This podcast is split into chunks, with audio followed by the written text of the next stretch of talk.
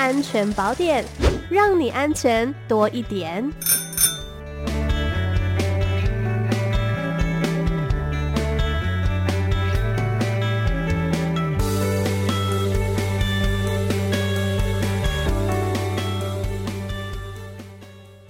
好，我们今天的安全宝典单元邀请到的是苗栗县警察局头份分局林正明警务佐，您好。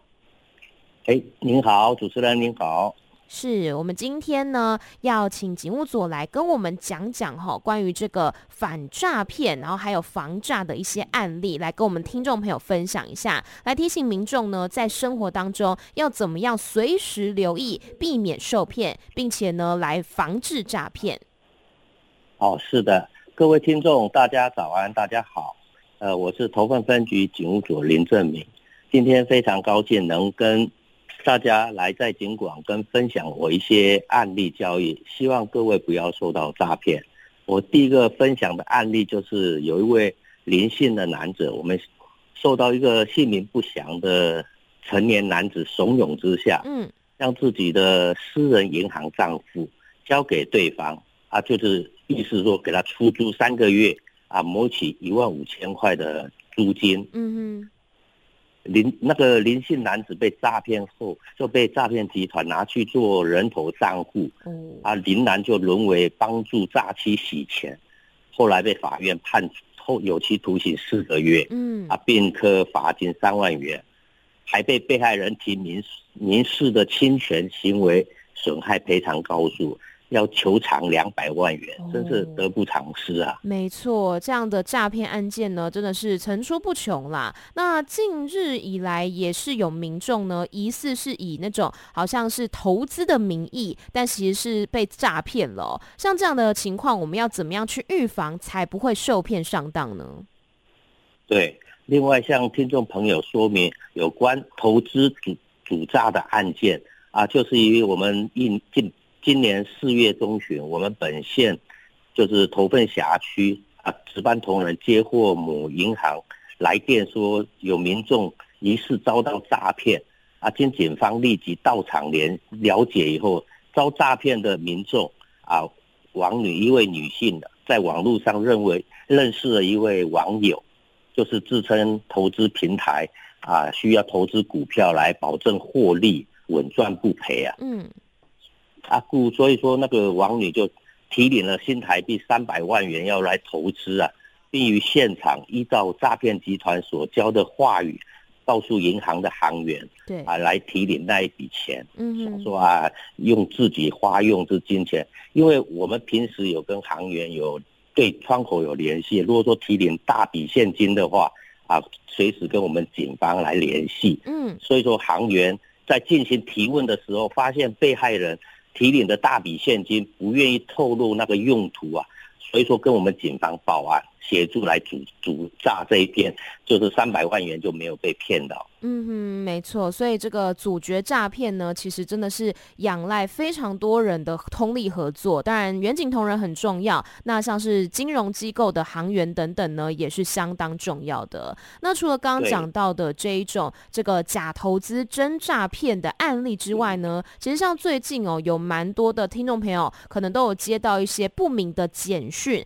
他就说啊，你的交通违规罚锾呢还没有缴交啊，请点击这个链接等等。的遇到这样的情况，我们应该怎么样来处理呢？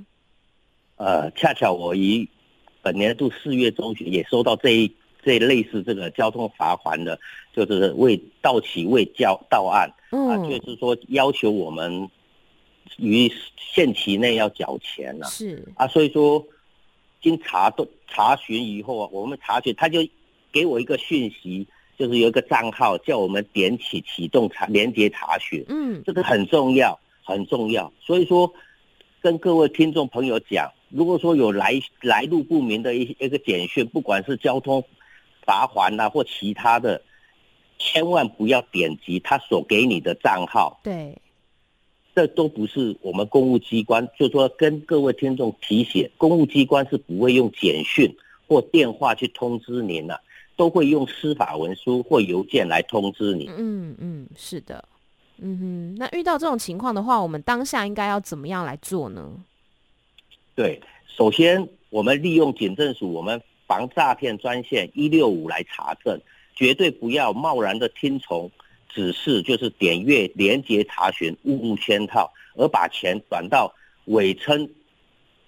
诈骗集团的陌生账户内啊。嗯，这样很危险。没错，所以一定要先拨打一六五来查证，然后呢，也要提醒大家，千万不要随便的点开它的连接，或是按照它的指示来输入你的个资或者是账号密码等等的，因为这样子的，的这个诈骗手法真的是无所不用其极啦。那另外还有什么样子的案例可以来分享给听众朋友的呢？呃，就是最近诈骗歹徒会盗用手机赖、脸书的头像。啊，用当当事人的名义啊，就是说手头急用啊，小额借款三万两万啊，许多人就是因为一时疏忽未查证，而把金额转到所谓的指定账户内，等确认后才知道受骗上当，这样的话就是为时已晚了。哦，所以如果说他真的受骗上当之后，他那个钱已经转到对方指定的账户里面，有没有办法去申请取回那个警示账户里面的剩余款项呢？